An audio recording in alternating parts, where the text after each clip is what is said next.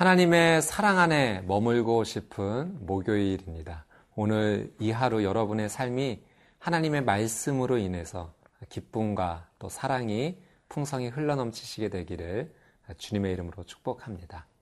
오늘 하나님의 말씀 앞에서 오늘 먼저 우리의 삶 가운데 두 가지 질문을 해보고자 합니다. 첫 번째는 요즘 나는 하나님의 말씀 앞에 어떻게 반응하고 있는가?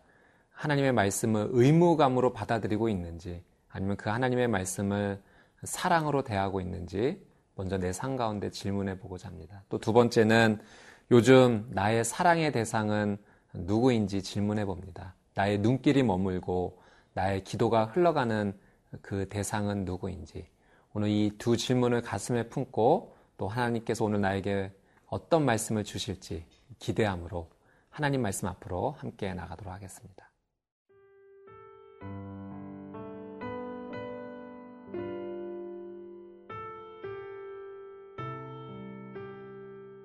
누가복음 14장 1절에서 14절 말씀입니다. 안식일에 예수께서 한 바리새인 지도자의 집에 떡 잡수시러 들어가시니 그들이 엿보고 있더라. 주의 앞에 수정병 든 한 사람이 있는지라. 예수께서 대답하여 율법 교사들과 바리새인들에게 이르시되 안식일에 병 고쳐주는 것이 합당하냐 아니하냐 그들이 잠잠하거늘 예수께서 그 사람을 들여다가 고쳐 보내시고 또 그들에게 이르시되 너희 중에 누가 그 아들이나 소가 우물에 빠졌으면 안식일에라도 곧 끌어내지 않겠느냐 하시니 그들이 이에 대하여 대답하지 못하니라. 청함을 받은 사람들이 높은 자리 택함을 보시고 그들에게 비유로 말씀하여 이르시되 내가 누구에게나 혼인잔치에 청함을 받았을 때에 높은 자리에 앉지 말라. 그렇지 않으면 너보다 더 높은 사람이 청함을 받은 경우에 너와 그를 청한 자가 와서 너더러 이 사람에게 자리를 내주라 하리니 그때에 네가 부끄러워 끝자리로 가게 되리라. 청함을 받았을 때에 차라리 가서 끝자리에 앉으라. 그러면 너를 청한 자가 와서 너더러 벗이여 올라앉으라 하리니 그때에야 함께 앉은 모든 사람 앞에서 영광이 있으리라. 무릇 자기를 높이는 자는 낮아지고 자기를 낮추는 자는 높아지리라. 또 자기를 청한 자에게 이르시되 내가 점심이나 저녁이나 베풀거든 벗이나 형제나 친척이나 부한 이웃을 청하지 말라. 두렵건대 그 사람들이 너를 도로 청하여 내게 가품이 될까 하노라. 잔치를 베풀거든 차라리 가난한 자들과 몸 불편한 자들과 저는 자들과 맹인들을 청하라. 그리하면 그들이 갚을 것이 없으므로 내게 복이 되리니 이는 의인들의 부활 시에 네가 갚음을 받겠음이라 하시더라. 네, 1절 말씀입니다. 안식일에 예수께서 한 바리새인 지도자의 집에 떡 잡수시러 들어가시니 그들이 엿보고 있더라. 예수님께서 한 바리새인과 함께 식사를 나누는 장면입니다. 사실 바리새인과 예수님의 관계는 그리 썩 좋은 관계는 아닙니다. 이 둘 사이에는 긴장감이 흐르죠. 바리새파 사람들은 예수님을 적대시했고 또 예수님을 어, 모함하고 음모에 빠뜨리고자 했습니다. 근데 예수님께서 그것을 아시면서도 이 바리새파 사람들을 자주 만나 주시는 장면을 성경에서 봅니다. 오늘 말씀에서도 예수님은 그 집에 들어가 함께 식사를 나누시죠. 왜 그들을 만나 주시는 걸까? 그들도 복음이 필요하기 때문에 그렇습니다. 예수님은 그런 넓은 마음으로 많은 사람들을 만나 주셨습니다. 오늘 저희의 삶도 이 예수님의 마음으로 사람들을 만나야 되지 않을까 합니다. 나를 좋아해 주는 사람만 대하는 것이 아니라 비록 불편한 관계에 있더라도 복음을 위해서 많은 사람을 예수님의 마음으로 만나는 하루가 되시기를 주님의 이름으로 축복합니다. 2절과 3절 말씀에 이런 말씀이 있습니다. 주의 앞에 수종병 든 한 사람이 있는지라 예수께서 대답하여 율법 교사들과 바리새인들에게 이르시되 안식일에 병 고쳐 주는 것이 합당하냐 아니하냐. 역시 바리새파 사람들이 예수님 앞에 예수님을 시험하고자 아, 병든 한 사람을 데리고 왔습니다. 수종병 든 사람입니다. 이 수종병은 몸 각 신체 부위에 물이 고여 있어 아, 살이 썩고 아픈 아, 그런 병입니다. 당시에 이 병은 이제 불치병이었죠. 바리세파 사람들은 안식일에 병을 고치는 것을 금했습니다. 당장 응급한 일이 아니라면 안식일에 병을 고치는 것을 금했죠. 예수님 앞에 이 수종병 든 사람을 데리고 와서 예수님이 어떻게 할지 지켜본 것입니다. 예수님은 이 바리세파 사람들의 행동에 앞서서 이렇게 질문하십니다. 안식일에 사람의 병을 고치는 것이 합당하냐 아니하냐. 아, 안식일에 병을 고치는 문제 이 당시에 굉장히 첨예한 대립을 일으키는 주제였습니다.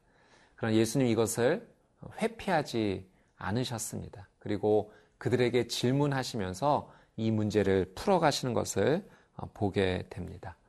아, 사랑 여러분, 우리의 삶 가운데 사탄도 우리를 유혹하고 넘어뜨리고자 합니다. 아, 그 가운데 있어서 그 사단의 모든 모략이 앞서서 우리가 믿음으로 나가야 될 것입니다. 나 혼자 나가는 것이 아니라 예수님과 함께 나가는 거죠. 이미 승리하신 그분의 이름과 함께 나갈 때 우리의 삶 가운데 승리의 삶이 주어질 것입니다. 4절, 5절 말씀 한번 보도록 하겠습니다. 그들이 잠잠하거늘 예수께서 그 사람을 데려다가 고쳐 보내시고 또 그들에게 이르시되 너희 중에 누가 그 아들이나 소가 우물에 빠졌으면 안식일이라도 곧 끌어내지 않겠느냐 하시니 예수님께서 이 수종병 든 사람을 고쳐 주십니다. 그런데 사절에 이런 표현이 있어요. 그 사람을 데려다가 이 데려다가라고 하는 이 단어의 의미는 어, 강한 힘으로 꽉 붙잡아서 이끌었다라는 의미입니다. 마치 그 모습이 5절에 나와 있는 안식일에 아들이 물에 빠졌거나 소가 물에 빠졌을 때 있는 힘을 다해서 꽉 붙잡아서 이끌어내는 모습과 같습니다. 사랑 여러분, 예수님께서는 안식일이었지만 대립을 일으키고 분란을 일으킬 수 있는 주제였지만 병든 자를 마치 물속에서 이끌어내 주듯이 이 병든 자를 치료해 주시고 회복하여 주셨습니다. 마치 예수님께서 우리를 그렇게 사랑해 주신 것이죠. 오늘 이 하루 예수님의 사랑을 깊이 묵상하며 나가기를 원합니다. 그분이 우리를 해방시켜 주셨습니다. 그분이 우리를 자유케 하여 주셨습니다. 예수님은 이 사건을 통해서 율법을 지키는 것은 그 행위만을 지키는 것이 아니라 그 하나님의 마음을 이해하고 순종하며 지키는 것임을 우리에게 가르쳐 주셨습니다. 하나님의 그 귀한 마음을 이해하고 사랑의 마음으로 말씀에 순종하며 예수님을 바라보는 복된 하루가 되시기를 주님의 이름으로 축복합니다.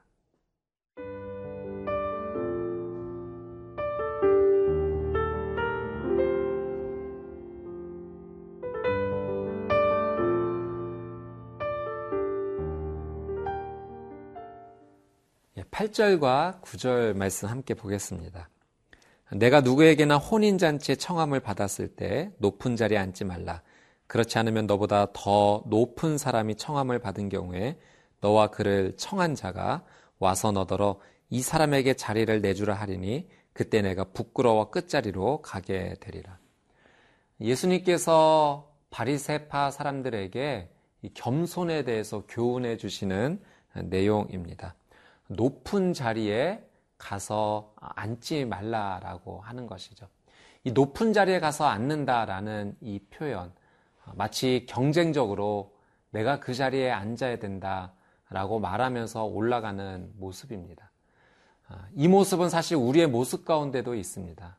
우리의 삶이 더 높은 자리를 위해서, 세상의 영광을 위해서, 다른 사람들을 짓밟고 내가 그 위에 올라가겠다라는 마음으로 우리의 삶이 펼쳐지는 것이 참 많이 있습니다. 예수님 말씀하시죠. 어, 높은 자리는 스스로 올라가는 것이 아니라 다른 사람이 올려줄 때 올라가는 것이다 라고 말씀해 주십니다. 오늘 이 예수님의 말씀 앞에 나의 모습은 어떠한지 세상의 영광과 명예를 쫓으려는 나는 무엇에 집중되어 있는지 한번 살펴보게 되기를 원합니다. 10절, 11절 말씀에 또 이렇게 말씀하세요. 청함을 받았을 때 차라리 가서 끝자리에 앉으라. 그러면 너를 청한 자가 와서 너더러 벗이어 올라 앉으라 하리니 그때야 함께 앉은 모든 사람 앞에서 영광이 있으리라. 무릇 자기를 높이는 자는 낮아지고 자기를 낮추는 자는 높아지리라. 예수님께서 가르쳐 주시는 지혜는 높은 자리에 먼저 가서 앉지 말고 말석에 가서 앉으라는 것입니다. 높은 자리에 있다가 내려와서 수치를 당하지 말고 낮은 자리에 있다가 아, 주인의 권유에 높은 자리로 가는 것이 더 영광스러운 것이다 라고 가르쳐 주십니다. 이 8절부터 11절 말씀에 아, 이 내용을 통해서 강조되는 한 사람이 있습니다. 아, 그것은 높은 자리에 올라가는 사람도 아니고 나중에 더 높은 사람이 완 그 사람도 아닙니다. 바로 주인입니다. 주인이 어, 청함 사람들이 어디에 앉아야 될지 결정해 준다는 거죠. 이것은 심판 때 앉으신 하나님의 모습을 예수님께서 비유로 가르쳐 주십니다. 하나님께서 우리의 자리를 정해 주시는 거예요. 그 심판의 자리에 우리가 구원을 받을지, 구원을 받지 못할지 그 권한이 하나님께 있는 것입니다. 그러니 여러분, 우리는 어떻게 살아야겠습니까? 우리는 늘 항상 내가 죄인임을 인정하면서 겸손하게 살아가는 모습이 필요합니다. 나는 구원받을 자격이 충분히 있어. 나는 올라갈 자격이 충분히 있어. 라고 살아가는 인생이 아니라 하나님 저는 어찌할 수 없는 죄인입니다. 하나님의 은혜 없이는 살아갈 수 없습니다 라고 고백하며 살아가는 겸손한 자. 그때 하나님께서 높여주신다라고 하는 사실이죠. 여러분, 오늘 내 자리가 어떤 자리인지 너무 그곳에 신경 쓰지 마십시오. 어, 내 자리를 정해주시는 분은 하나님이십니다. 그러니 겸손한 마음으로 하나님을 사랑하고 이웃을 사랑할 때 하나님께서 우리를 높여 주실 것입니다. 우리는 겸손한 행동을 하는 자가 아니라 그 존재 자체가 겸손한 자가 되어야 할 것입니다. 12절 말씀에 예수님께서 아주 특별한 말씀을 해 주시는데요. 한번 읽겠습니다. 또 자기를 청한 자에게 이르시되 내가 점심이나 저녁이나 베풀거든 벗이나 형제나 친척이나 부한 이웃을 청하지 말라. 두렵건대 그 사람들이 너를 도로 청하여 내게 가품이 될까 하노라. 예수님께서 다른 사람들을 섬기고 자비를 베풀 때 어, 다시 나에게 갚을 수 있는 사람을 돕지 말라라고 하십니다. 이런 표현을 사용하세요. 두렵건대. 그럼 누구를 섬겨야 되는가? 13절에 말씀해 보니까 가난한 자들, 몸 불편한 자들, 저는 자들과 맹인들을 청하라. 여러분, 우리의 삶 가운데 우리가 사랑해야 될 대상, 내가 은혜를 베풀었을 때 다시 나에게 그것을 갚아줄 사람을 잘해주는 것이 아니라 나에게 그 은혜를 갚지 못할 사람들을 도와주라 말씀하시죠. 여러분, 이것이 겸손의 실체입니다. 연약한 자들을 사랑하며 살아가는 삶, 그리고 나의 부족함은 하나님께서 채워주신다 약속해 주십니다. 이런 귀한 겸손의 삶이 저와 여러분의 삶 가운데 충만하게 되시기를 주님의 이름으로 축복합니다. 기도하겠습니다. 하나님, 오늘 이 하루가 하나님의 말씀을 사랑하고 형식적으로 지키는 삶이 아니라 하나님 마음속 깊은 곳에서 사랑으로 울려나오는 순종의 하루가 되게 하여 주옵소서. 그리고 내 입술로만 겸손한 것이 아니라 삶 자체가 예수님의 삶을 닮아서 가장 낮은 자리에서 섬기는 귀한 겸손의 삶이 되게 하여 주옵소서. 예수님의 이름으로 기도드리옵나이다. 아멘.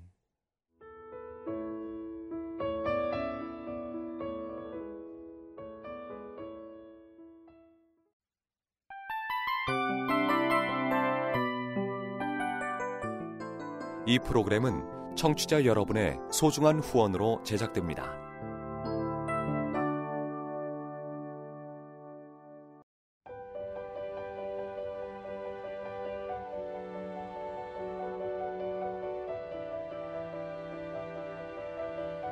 세상에는 수많은 교회들이 있지만 더 깊이 있는 말씀 강해를 찾기 위해 크기로만 교회를 선정하지 않습니다. 보다 좋은 영적 콘텐츠를 더 많이 나누기 위해 방송비를 받지 않습니다.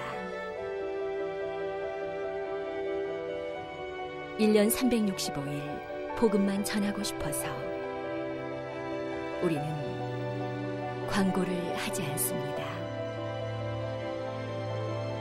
온누리의 복음을 땅끝까지 CGN TV와 함께 땅끝 성교사가 되주세요